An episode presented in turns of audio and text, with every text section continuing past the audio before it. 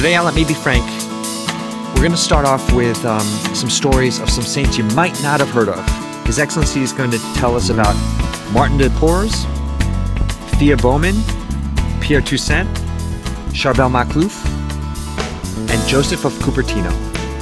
And then in the second segment, a little fun with some lighthearted listener questions that have come in. So that's all ahead some information and some fun. So keep your radio right here at 1350 AM or 103.9 FM or keep us on your phone with the Veritas mobile app. You can get the app at the Apple App Store, the Google Play Store, or veritascatholic.com. And if you're enjoying the show, you can help us out by going to your favorite podcast platform and rate us or review us, give us a five star rating, and help us reach more souls. And Let Me Be Frank is brought to you by a grant from Foundations and Faith. Foundations and Faith embraces innovative approaches to funding pastoral care programs in the Diocese of Bridgeport. Resources focus on energizing lifelong faith formation and discipleship and fostering a commitment to justice and accompaniment with our most vulnerable. From seminarians to retired priests, from baptism to last rites, from suburbs to inner cities, the reach is broad, the impact is meaningful. For more information, visit them on the web at foundationsinfaith.org. Okay, here we go. This is Let Me Be Frank on the Veritas Catholic Network. I'm Steve Lee. We're already having a good time here with His Excellency Bishop Frank yes, Caggiano. You have your soccer shirt on. I could see. so you're all excited. oh gosh. So school, schools, um, so soccer begins before school begins. Yes, of course. We need to start preseason training camp to get uh, get the boys in shape, mm-hmm. and uh, they boy, uh, Excellency, they uh, they really took the summer off. oh, yeah, we all did. Yeah, you know, we all did. Yeah, but they're young. I mean, they're, they're, a few weeks they'll be up and running, back to normal. I would think. Exactly. Yeah. Exactly. Is it like boot yep. camp? It is. Yeah. Uh, did um, doing a lot of uh, fitness and conditioning and strength work. Um, very little touching the ball. Uh, so like but, core uh, training. Yes. Yep get them so that they can run for 90 minutes and uh, not fall over. Jeez. So, you know, people like you, I prayed for when I was in high school that God would be just. That's all I pray for. I'm, I'm sure my uh, my my uh, my players are, are muttering under their oh, breath. Sure they are. So. Oh, I'm sure they are. it's all deserved. so now, what shall we talk about today? I think, Excellency, well, we should have um, a mix of the best of, of what you always offer, which is some information and also some fun. Yeah. Okay, good. Okay. Yeah. Well, we had talked about possibly highlighting some saints that we have not done. And yes. quite frankly, the, the ones that we agreed on were quite interesting. I mean, I had known bits and pieces of their lives, but when I did the research, it was it's quite amazing. Again, it, it yeah. shows you the beauty and the grandeur of sanctity and how it's lived in so many different ways, right? In different vocations, yes. different ages, and and how people overcame tremendous sufferings. Yes. Right. Yep. And unwittingly, mm-hmm. or uh, we chose um, very diverse yeah. group yes, to, we did. for today. We did. So let's start with the first, which is Martin de Porres. Okay. So Martin was born in 1579 and he died in 1639. So he is post Reformation, but only by a couple of decades, right? And the interesting thing is, he he eventually became he was Peruvian, he became a lay brother of the Dominicans, but his road was very difficult and filled with a tremendous amount of obstacles built on discrimination, precisely because he was the illegitimate son of a Spanish nobleman, right? And a Peruvian woman. And the father, the nobleman, abandoned the family when he was two years old, when his sister was born. So he was a man who knew poverty profoundly and so much so that he only went to school for two grades and then his mother couldn't afford it, so he became apprenticed. I think he was apprenticed. I forget if he was apprenticed to a barber, but he had, he had an apprenticeship just to support him. So, I mean, in many ways, when you think of it, um, to, to live in that situation could provoke many responses. In the modern world, chances are a person would see the wealth around them and become perhaps tempted to envy or anger, right? Or worse. He, on the other hand, was a man of profound charity and care for the poor and sick. So he was a descendant, really, of, in Peruvian law, anyone who was a descendant of either Native Americans or Africans were barred by law from entering into religious life. Now let's think about that for a second. This is this is in the church, and the church tolerated this. Mm-hmm. So while he felt called, he could not enter religious life. That's why he was a lay brother till his death. Yeah. Yeah. So again, you're the subject of discrimination. You're you're grew, grew up in profound poverty, and your heart is open right? Your heart is not closed, it's not bitter, it's open. That's remarkable, isn't it? It's absolutely remarkable. And and some of the stories about Martin, he lit, he worked eight years before he made his vow to be a third order uh, Dominican. And what did he do? He did laundry, he did washing floors, he did cleaning, he did, and he did it joyfully. Yes. He never became a priest obviously. He never became a full religious.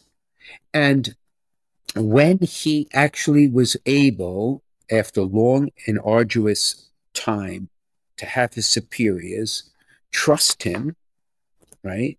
He um, he served 160 poor people a day, raising alms, food, and whatever their needs were. And there's a very famous story about Martin, right? When he he was told to stop caring for the sick and stop bringing them in, right? Stop. So what does he do? He continues. Why? Mm-hmm. Not because he wants to be disobedient, but because he felt this profound calling from the Lord to do this. when his superior, when he took in a, a beggar who was dying, barely clothed, sick, put him in his own bed, cared for him, and his superior in the in the uh, in the convent in the friary said to him, "I told you you could not do this anymore." And Martin's response is, right, uh, well, two things. One, he said, I, am not certain when obedience became more important than charity." And the second was because the man was like a mess and smelt to high heaven he said to the to the spirit, "Compassion, my dear brother, is always preferable to cleanliness." Hmm. Now, could you imagine putting that person into your own bed? You know, I, the reason I say this is because when we look at a person like him, he is he was the product of a society that gave him every reason to turn away from God and he used every reason not to.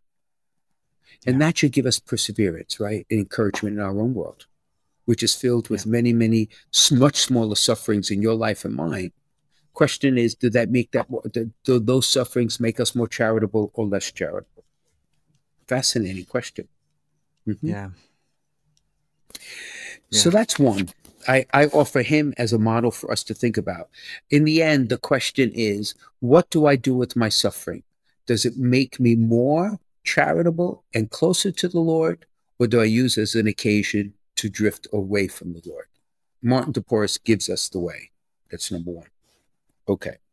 Second person, who I believe is venerable, right? That's Thea Bowman. So mm, she yes. was born in 1937 and she only and she died in 1990. Yeah. Right? So we're talking quite contemporary to all of us. So she was a black Catholic religious sister, teacher, musician, liturgist who was one of the pioneers in a ministry of the Catholic Church towards African American Catholics and to serve them and their needs and to recognize their unique contribution in the life of the church. So you could imagine that in her road, particularly in the 50s, 40s, 50s, and early 60s, how difficult that was for her to do this. Okay. So she was a convert, right? Her family was basically Methodist. They gave her permission to convert at nine years old into the Catholic faith. Isn't that amazing? By her own choice, instruction, all the rest. Right. Her father, I believe, was a doctor. Her mother was a teacher. So even though her grandfather was a slave, her parents were not. Right? They're actually fairly accomplished. And she became a sister at age 15. She entered the convent. Of course, that was a different name. The Franciscan Sisters of Perpetual Adoration in Wisconsin. She was born in Mississippi, if I'm not mistaken right? So she went up to yes. Wisconsin, and um, her parents were not too keen on the idea, but she prevailed. So God bless them for not being in the way because they could have been. Right. And yep. she got her master's in English. She had a doctorate in English. She wrote her thesis on Thomas More, and she was a graduate of the Catholic University of America. Right. So, why is she so important? She's so important for many reasons. Number one, she was the quintessential educator. She taught in the elementary school, she taught in the high school, she taught in college. She also, in her education, began to explore the need for the creation of a hymnal that reflected African American Catholic culture.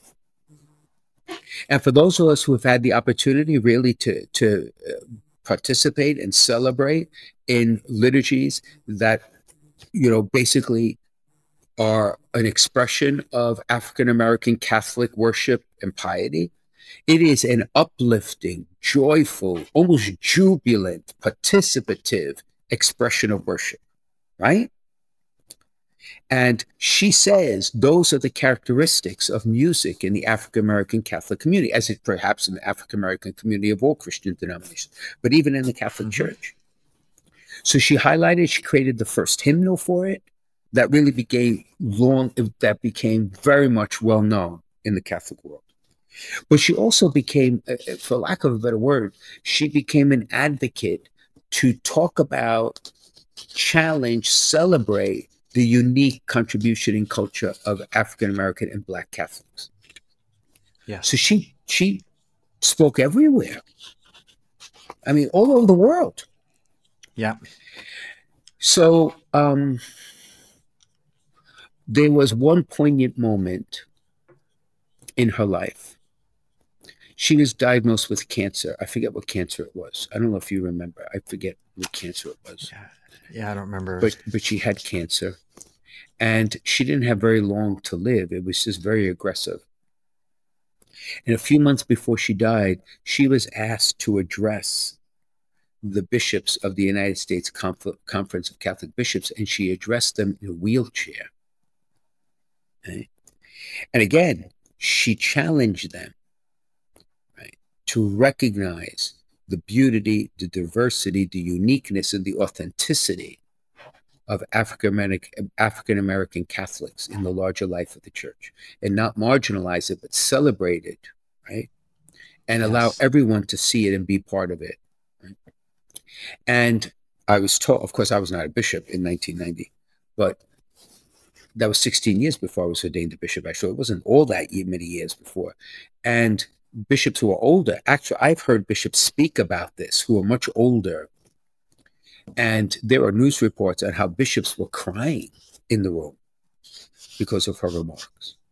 Wow. And they all joined her in a rendition of the the of the spiritual We Shall Overcome. They all sang along with yeah. her? Wow. Yeah. yeah. Yeah. So so it, so she is an inspirational prophetic voice of what the church is called to be and is not yet there. And she's on the road to sainthood. She's not a saint, but she mm-hmm. is a, a, servant of God And that process has begun for her.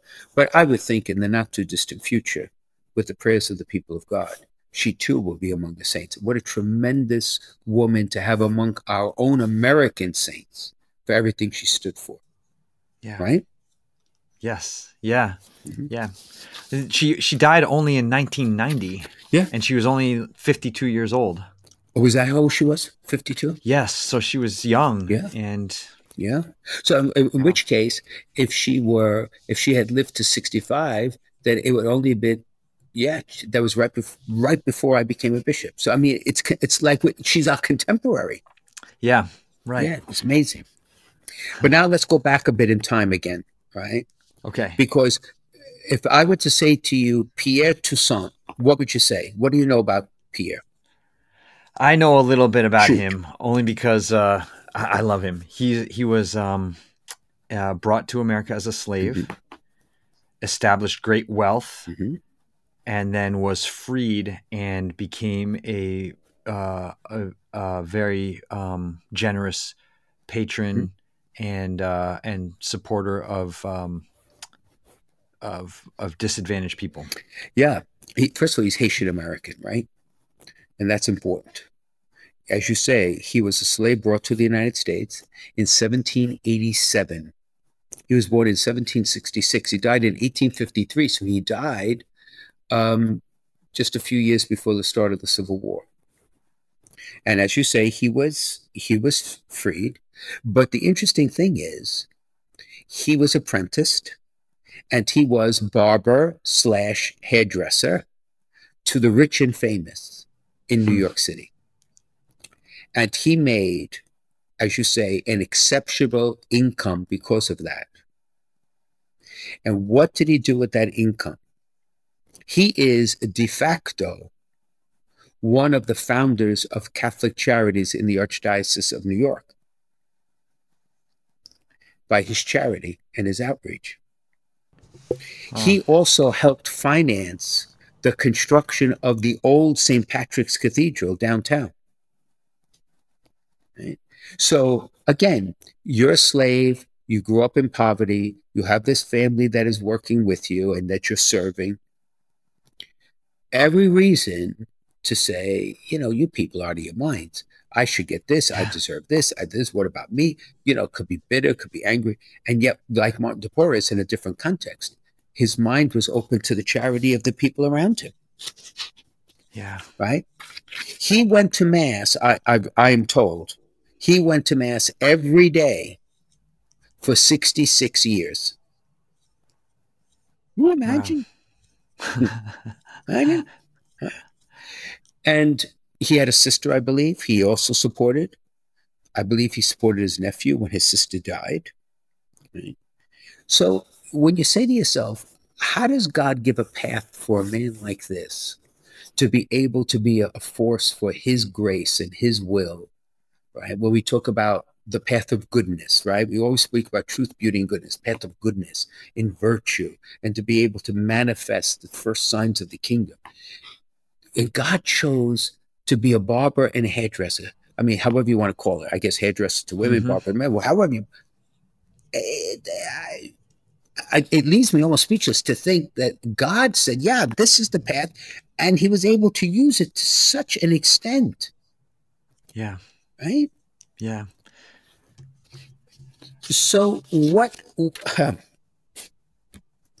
so he sheltered orphans. He supported wayward boys, right? He adopted his, um, I believe, his niece, right? When his his sister died, he was a refuge for priests. He had a lodging for for travelers, right? I mean, and he died of tuberculosis like his parents did. He was the benefactor for the first New York City school exclusively for uh, black children at Old St. Patrick's, because again, it was segregated in those times. In Right. those times, right in the uh, 17th, in the 18th and 19th century. And when his cause became known, like when his name rose, I believe it was Cardinal O'Connor, if I'm not mistaken. Cardinal O'Connor had him, him exhumed from the cemetery of Old St. Patrick's, and he is buried now under the main altar of St. Patrick's Cathedral in New York City. He is Yeah, the ah, only amazing. layman buried under that. Every all the other ones are the bishops, archbishops, and cardinals that were once led the archdiocese. So to It's think amazing. a Haitian American slave who was a hairdresser is buried under the altar of St. Patrick's Cathedral. Let's think about that for a second, yeah. right? Yep. That makes me proud, yeah. right? And it was Yeah. John Paul who declared him venerable. So so we have to pray for the miracles to come. And there may be miracles already being looked at. I really don't know. But we have to pray that this man Yes. also is raised to the altar as blessed and a saint. Yes. I think he was um he was also a contemporary of um Elizabeth Ann Seton, Yeah. Excellency. Yes. Yeah. Absolutely. Same time. Absolutely. Yeah, and he helped he helped her with the funds. He wasn't the only one, but he contributed significant funds for her building her orphanage in New York, which was uh, for white children. But his charity didn't know color. So remarkable. yeah, It's remarkable.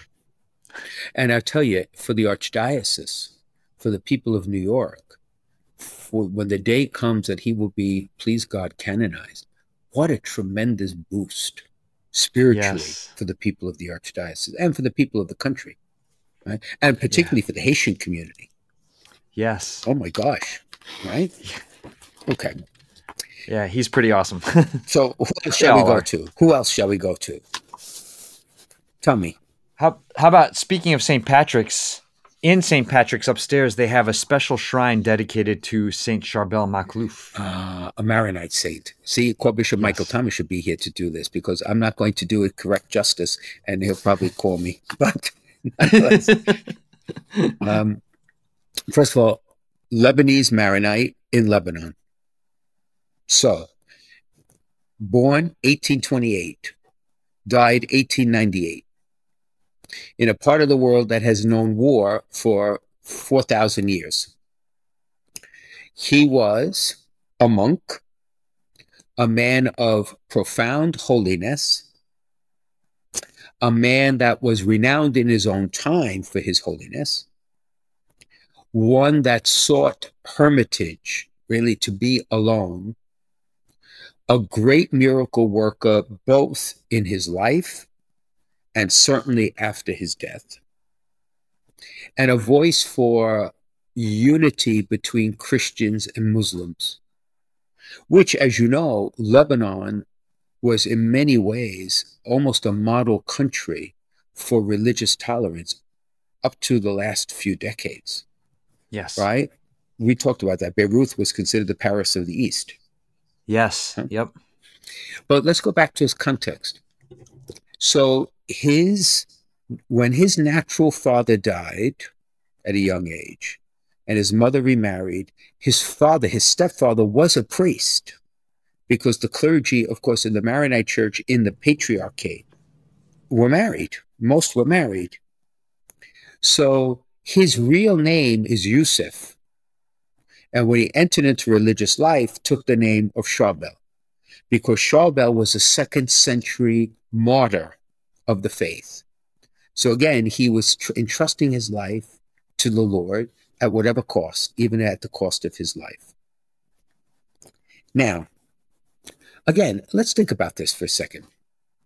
So the man is basically in a monastery, then he's a hermit, and yet his holiness becomes more and more renowned that people are coming to him from all places.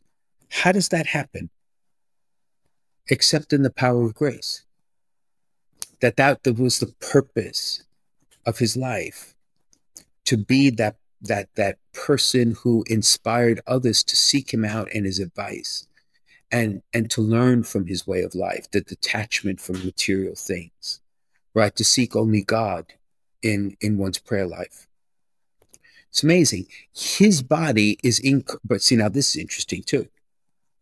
Now I can stand corrected, but my understanding is that his body is incorrupt, but also flexible.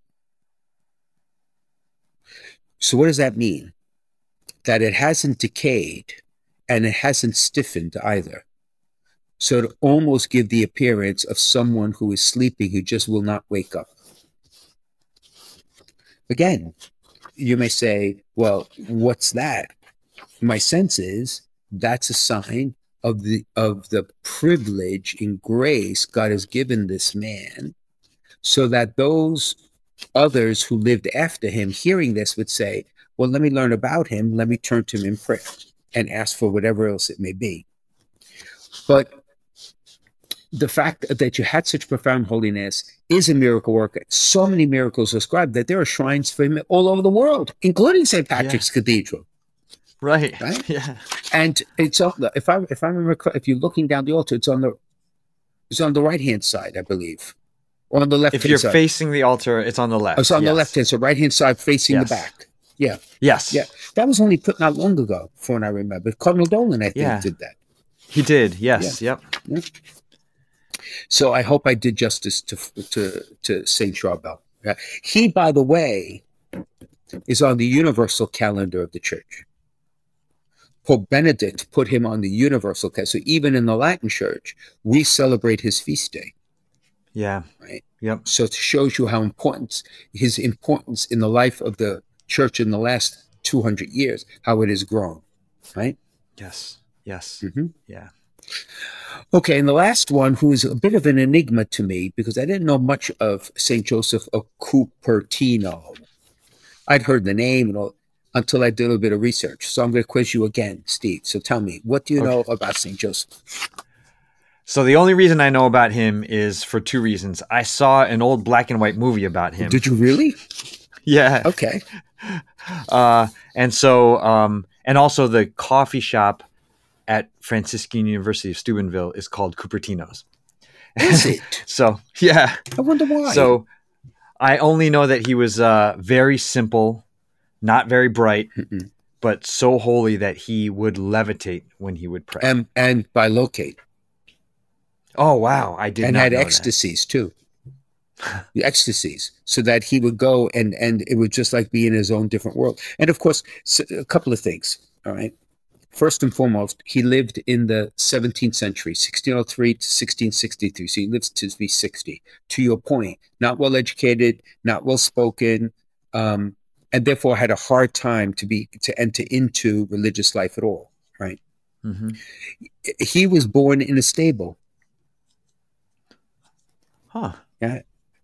When his uh, uh, i guess his father died left a huge amount of debt his mother couldn't pay all of it she was essentially homeless for a while and she gave birth to him in a stable and i thought to myself my goodness what a parallel Yeah. the one thing i like about st joseph is that he had outbursts of anger that were very unsaintly gives me hope Relatable. gives me hope. And yet, despite being fragile and human, to your point, his love for the Lord was so profound, so deep, that he would enter into these ecstasies, and the levitation would have been a sign of almost his self offering to the Lord. Now, the difficulty was in his age, the Inquisition that existed, not of happy memory, considered people who levitated witches. So they actually denounced him, right?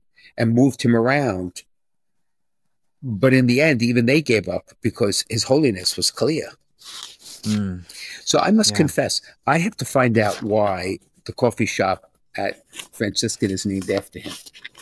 I, I'm going to make it my business now to find out. Okay. He's Yeah, certainly not well known, yes. Yep. right? He is Yep. a mystic. Yeah. And simple, sometimes burst of anger, still among the saints. Gives us all hope. yes. Mhm. Thank you, Lord. Mhm. Okay. So, uh, when we come back, Excellency, we're going to do a whole segment on listener questions. So, we'll have a little fun with that You got uh, it. today. This is Let Me Be Frank on the Veritas Catholic Network. We'll be right back.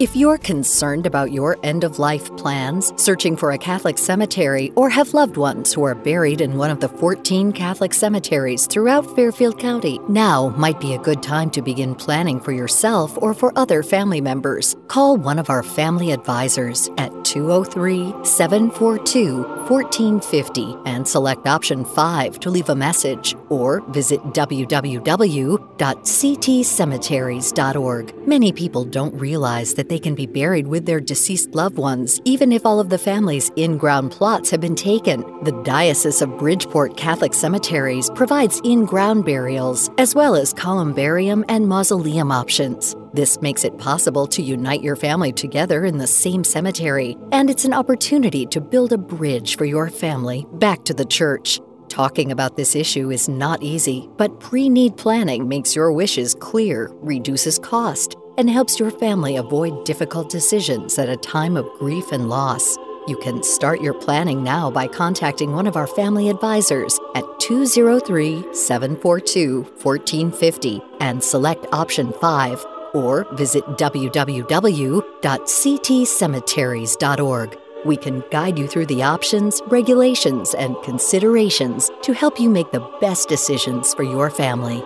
The number is 203 742 1450 and select option 5 or visit www.ctcemeteries.org. Okay, welcome back to Let Me Be Frank on the Veritas Catholic Network. All right, Excellency. So we have, I think I have like a list of like 50 questions that we've got from listeners. So we can't do all 50 today, but we'll do a bunch of them. Yep. And um, and I think we went through and we just picked out some of the ones that are a little more lighthearted Yes. for for yes. today. So Yes, and I have some We'll have backups some- if we answer these real quick. okay, all right, good. Okay, so let's uh, jump in. Um, here's the first one. Uh, on Star Trek, the Federation has a prime directive not to interfere with the normal course of development of an alien planet. What would you say is the prime directive of Christianity? Well, first of all, God bless this person that they watch Star Trek because you are not far from the kingdom of God. That's number one. number two, gosh, what immediately came to mind was Matthew 28 19. The last words of Jesus in the Gospel of Matthew Go out and teach all nations, baptize them in the name of the Father, of the Son, of the Holy Spirit, and teach them to observe all that I command you. I think that is the prime directive of Christianity. Because in it, you're evangelizing the good news. It's about a savior into which we are saved in baptism to his death and resurrection. And we are commanded to observe. That is, we are to live our faith in the world. Teach it, live it, because our faith is not a way of life. Our faith is the path to heaven. I think that kind of summarizes it. Right? But there's many other things. You can love God above all things and love your neighbor as yourself. There's, I, I mean, it's, I could have lots of different answers to that question, depending. But that's the first thing that came to mind. Well, well, how would you answer the question? No, I love that answer. I th- I think I can I, I can only agree with you, Excellency. And it's go out to all nations. Like Mhm. don't stop here, don't stop there. It's to everybody. It's for everybody. Absolutely. Absolutely. Yeah. Yeah. It's like the opposite of the Star Trek one, Yeah. which is don't interfere. Yeah, but in Star Trek, they usually did interfere here and there. That's how that's how the show had all those seasons. Otherwise, it would be quite boring. yes, exactly. Wow. Oh gosh. Okay. So the next one, next question um, is is this, Excellency. It says, "What's your favorite religious statue or painting? Is there a work of art which, when you saw it either in print or in person, moved you?" And then the second part of that question, which religious site moved or affected you the most? Well, for for those who have worked with me these last few years since COVID, in the time that I would do my meetings in my apartment in Brooklyn, particularly at the Height, you, in fact, you know this, Steve. Behind me is the depiction of my favorite artwork, and that is the Rembrandt painting of the prodigal son. And for those who have not, I'm sure everyone has seen it in some way, shape, or form. But it's with the son kneeling in front of his father. His father has him clasped in his hands, kind of holding him close by. And then there's two or three shadowy figures. One of them is Rembrandt himself, painted into the portrait, to see this moment of reconciliation and mercy and forgiveness, right? The first time I saw that, I was a seminarian, and it just took me aback because I immediately understood myself to be the Son and the Father to be God the Father. Mm-hmm. And how, even though I can be a real dope at times, uh, you always can come home. You always, he's always there. Yes. Right. And um, I would love to see the original. I've never seen the original. I'm not even sure where. Do you know where it is? No. Oh, okay. No, I don't. I mean, I could look it up, I suppose. you know, actually, as an aside, on YouTube there is a great channel that's called Great Art Explained, where they take masterpieces and they and the narrator who is is also presumably a scholar because his, his, knowledge is incredible and they explain the depth and breadth of works of art and i'm wondering mm. if they have it for for the return of the prodigal son which is its technical name for rembrandt mm. but the analysis of for example the mona lisa is it, there's two versions the 16 minute version and like an hour and a half version it was just Whoa. fascinating to me michelangelo was fascinating it's just absolutely fascinating. And the the uh, the discovery of uh, an authentic crucifix that Michelangelo sculpted when he was 18, 20 in wood, wow. Jesus hmm. totally mm. naked on the cross. That they've re- and just rehung. Anyway, but the point is that is it. Because in some shape or form, what animates my religious uh, imagination is compassion. It's not yes. seeking perfection, it's seeking compassion and mercy. Because yes. if you don't have the one, you can't have the other. You can't strive for perfection without recognizing you failed yeah. along the way. As for a sight, you could guess what I'm going to answer, how I'm going to answer that question. Yeah, I, I think you're going to say Fatima. Without a doubt, amen. stand for the creed. yes, without a doubt. And this trip in World Youth Day solidified that without a doubt. Wow without that. I, I, I may have mentioned, I think when we had our last two, couple of podcasts ago, to see the seminarians walk the path on their knees very late at night showed to me the power of Fatima and how Our Lady moves people to encounter her son. It really is an amazing place. And I know people have different opinions. And it's not to say others are not beautiful and others are not powerful, but for me personally, the Vatican, on the other hand, while it's majestic, it's grand, and of course, to be with the Holy Father is always a blessing, there are too many tourists. Yeah. That have reduced it to like a, an attraction. Yeah. And maybe as I'm getting older and getting less tolerant of that sort of behavior.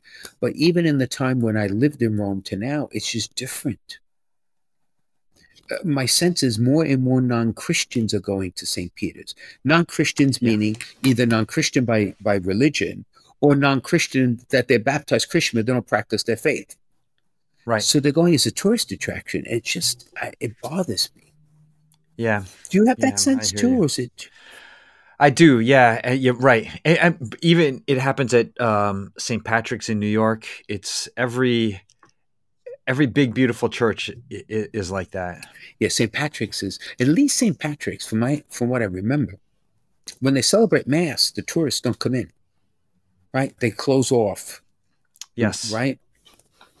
Yeah, because it's St. Patrick's, literally anybody who comes off Fifth Avenue, you're a tourist, you're this, you just walk in, below. I mean, right? But it's and your heart, you can't say don't come in. right, right.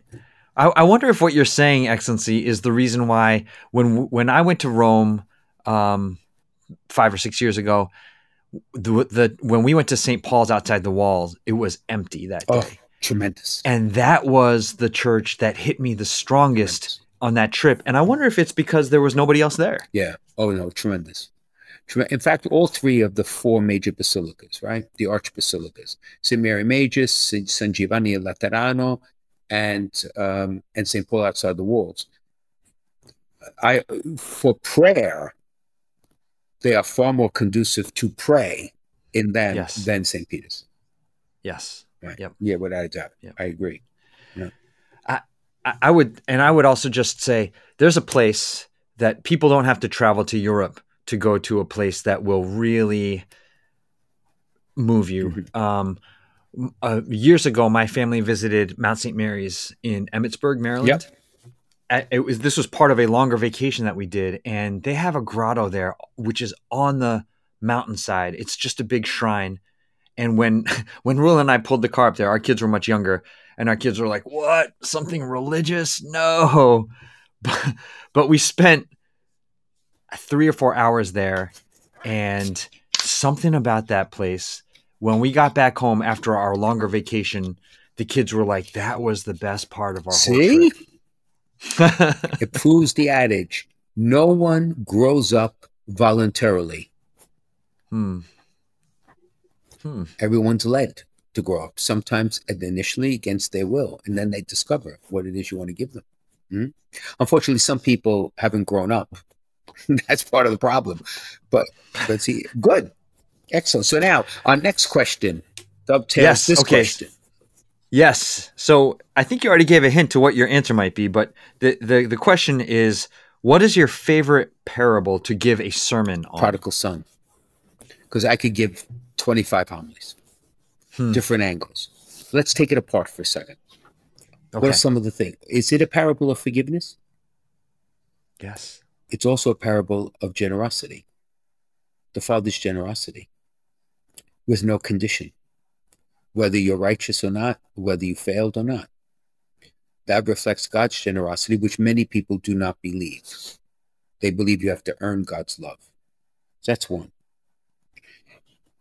Other aspects of the parable the righteous son's blindness to his own righteousness. That's a good mirror for all of us to look in every once in a while in our own lives.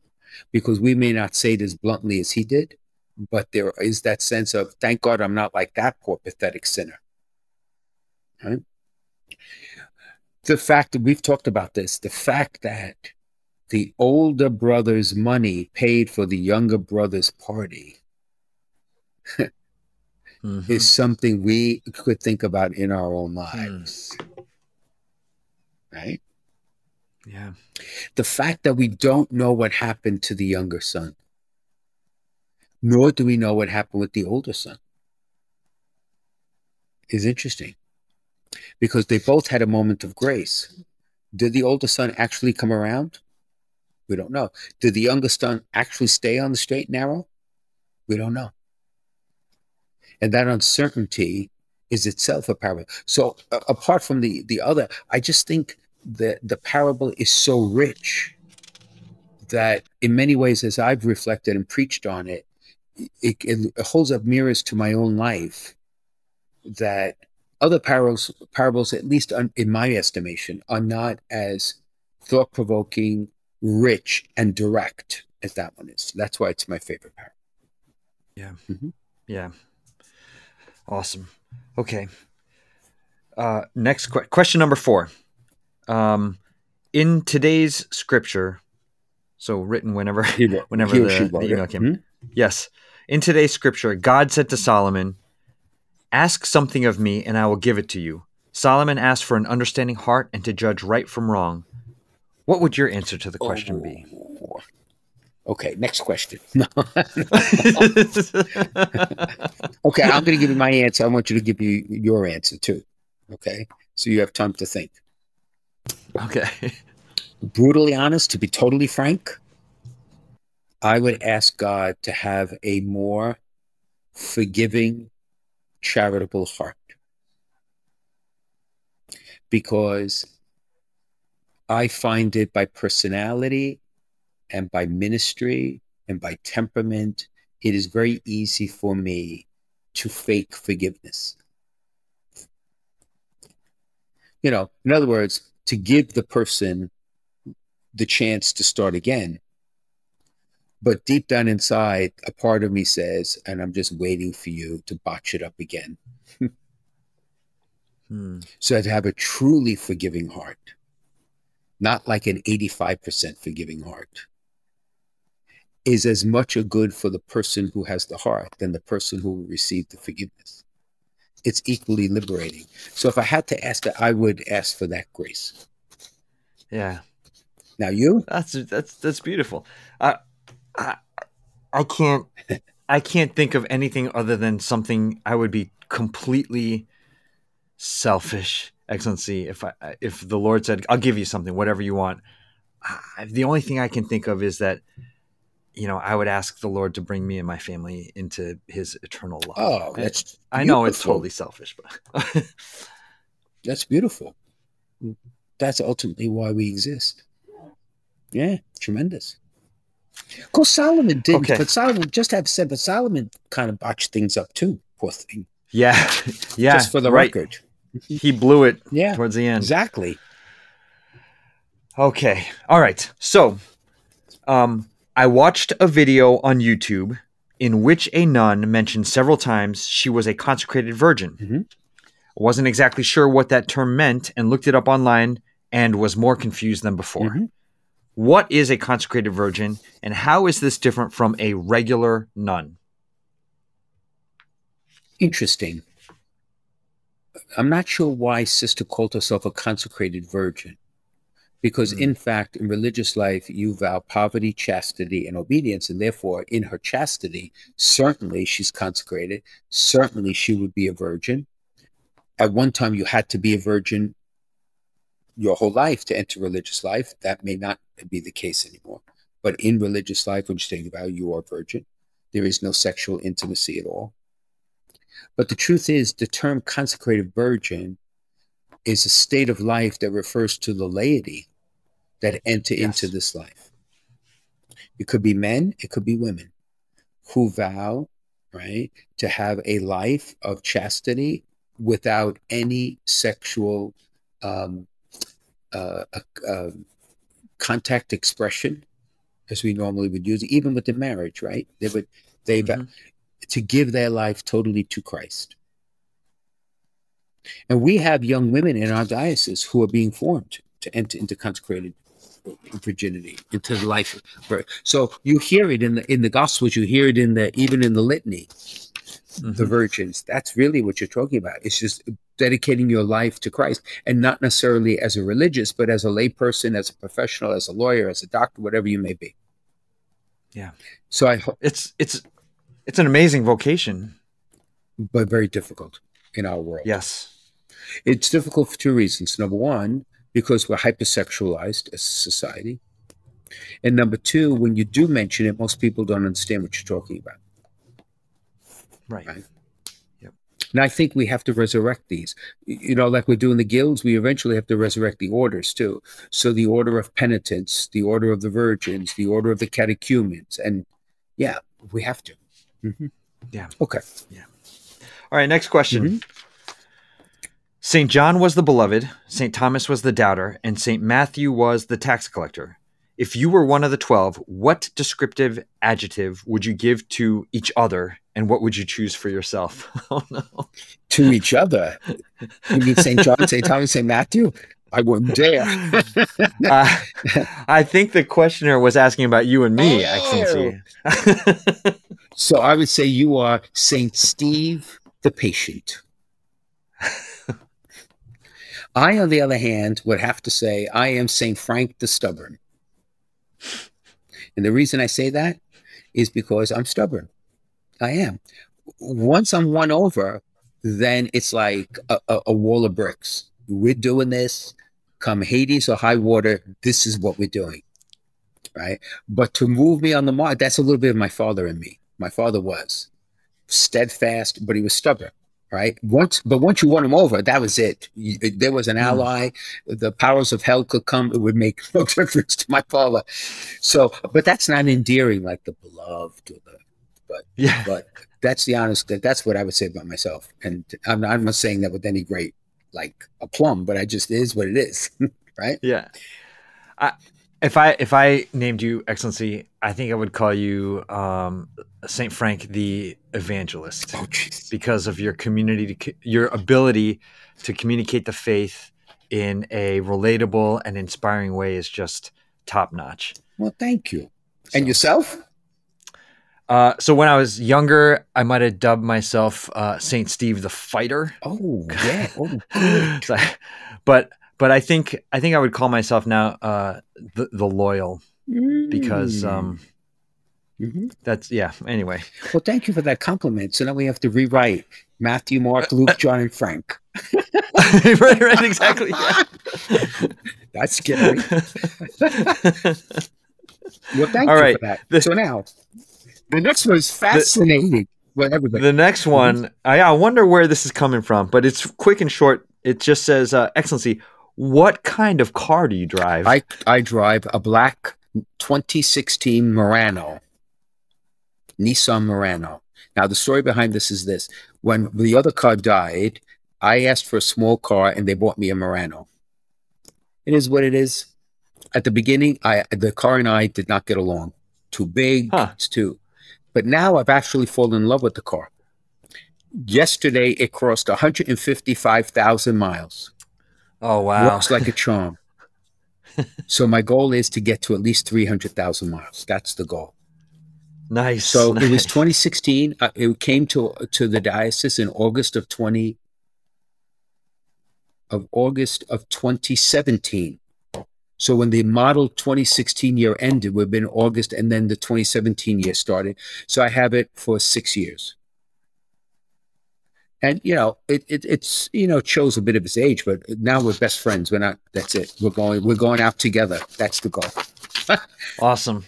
I wonder if that right that uh, listener wants to buy a new one. Maybe that's why. Oh no, I don't want one. I like this one. No, thank you anyway. All right, we have we have three more questions. Mm-hmm. We can plow through them. Um, okay, here's the next one. It says, uh, uh, Bishop Frank, are there demotions in the clergy? Mm-hmm. For example, can a cardinal be quote demoted to a bishop, or a bishop quote demoted to a priest? Okay, so there's demotions or penalties and disciplines. So cardinals and monsignors are pontifical honors, they can be removed. But that which you obtain by ordination cannot be removed, but you can be disciplined or restricted in the ministry of it. Right? Because once a priest, you're a priest forever. But you're not a monsignor or a cardinal forever because the Pope can say, The honor I gave you, I take away. There's a famous story, I forget who it was. Leo the Thirteenth, somebody who a cardinal came in, and in those days, full regalia, galero, red galero, the whole thing. And at the end of the short meeting, the Holy Father put a plate out and said, uh, "The galero is mine." They put the galero, Wow. and he stripped him of his title. Wow. Yeah, those were the days.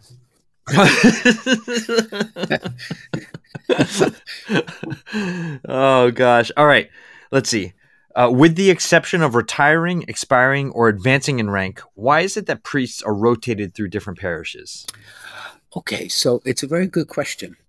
It's an excellent question because you could argue both ways. Actually, the code presumes a pastor stays for his entire life in a single parish. But we rotate them. It's, it's interesting. Um, at Father Palmer's funeral, Monsignor Zuillo quoted a Frenchman when he described who a priest was. And he said, one of the things he said was, a priest is a member of every family and belonging to none. So, in a sense, priests are rotated out of their parishes so that the bonds, again, that on one hand can be very beneficial, on the other hand, do not become so close that that that objectivity that you need is not lost. And as good as a priest is, he always has liabilities, as any good a bishop is. So to have other points of view, other perspectives, is good for the family of the parish as well. So that's part of the reason why they change. Mhm. Okay. Mhm. And finally, what did Jesus write in the sand when he asked if the adulteress should be stoned? There is no definitive answer. But what I heard in a, uh, did I hear it? No, I read it actually in a commentary, which I thought was fascinating. was remember remember the story. So tell us the story, Steve. What happens? Yeah. So uh, Jesus came across a, a crowd of people who were about to stone a woman Mhm. for adultery, Mhm. and uh, and he bent down Mhm. and he wrote something in the sand, Mhm. And then he stood up and he said, uh, "Let the one among you uh, without sin be the first to cast cast the stone," Mhm. and they all went away. Mhm. Yeah, there's a a, a, a, a stream, a, a school of thought in the tradition that said, speculating, of course, that said what Jesus was doing was writing the sins of the Pharisees, because the offer was that he was going to forgive hers, he would forgive theirs, and their self righteousness wouldn't allow it. But could you imagine the Lord getting up and just wiping them clean in the sand? Lost opportunity. Do we have a, a time for one more?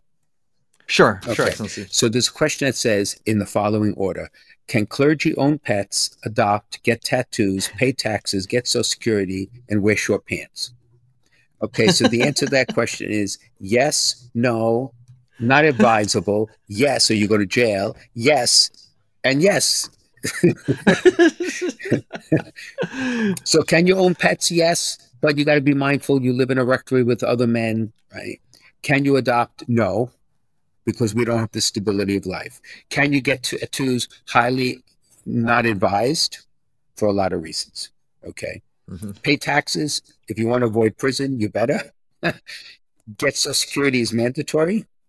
And to wear short pants is at the discretion, I guess, of the person when not on duty, of course, not when you're in the parish, but if you go to the beach, I presume you're gonna wear shorts. yes, right, exactly. Yeah, you might wear shorts under a cassock. Oh yeah, under a cassock. Most priests do because it would be too hot. Okay. Yeah. All right. So this is Let Me Be Frank on the Veritas Catholic Network. Having a little fun here, and we will be right back.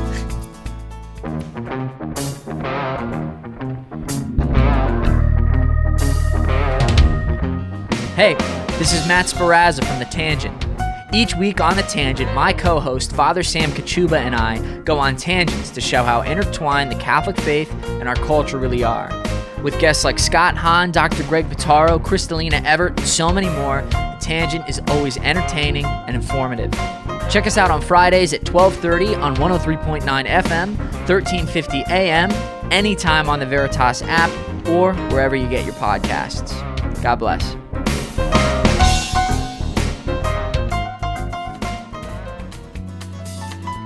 All right, welcome back to Let Me Be Frank with Bishop Frank Caggiano.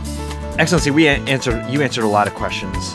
Um, uh, I've been asked, and I and I'm happy to um, make a, a small pitch for something that's really special Young that's coming mass. up in September. Young adult mass. Yes, please. At St. Matthew's Parish on Saturday, September 30th.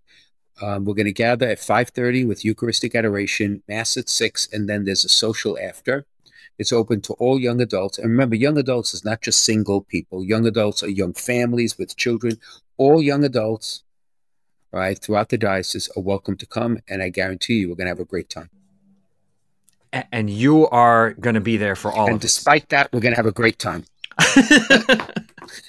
you can if uh if you want to if you want more information you can go to catholic203.com it's catholic203.com and if you have a question for bishop frank send it in on social media or email questions at veritascatholic.com bishop frank Caggiano is on facebook instagram and twitter so is veritas catholic network um, thank you as always for joining us this week uh, on let me be frank and we want to give a special big thank you to our sponsor, Foundations in Faith. A grant from the St. Therese Fund for Evangelization makes it possible for us to bring Let Me Be Frank to you. Foundations in Faith is committed to supporting and transforming pastoral ministries in the Diocese of Bridgeport, and you can learn more about their outstanding work at foundationsinfaith.org. Excellency, thank you so much. My pleasure. It's always, today was a lot of fun, actually. Yep. yeah, it was great. Bring those questions in. We want them. As many as Yes. Okay, so let's pray.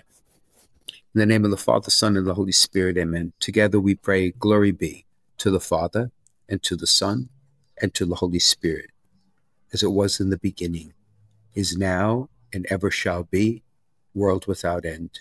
Amen. May Almighty God bless you and the Father, the Son, and of the Holy Spirit. Amen. Enjoy these last weeks of summer, my friend. Thanks, Excellency. You I'll too. see you soon.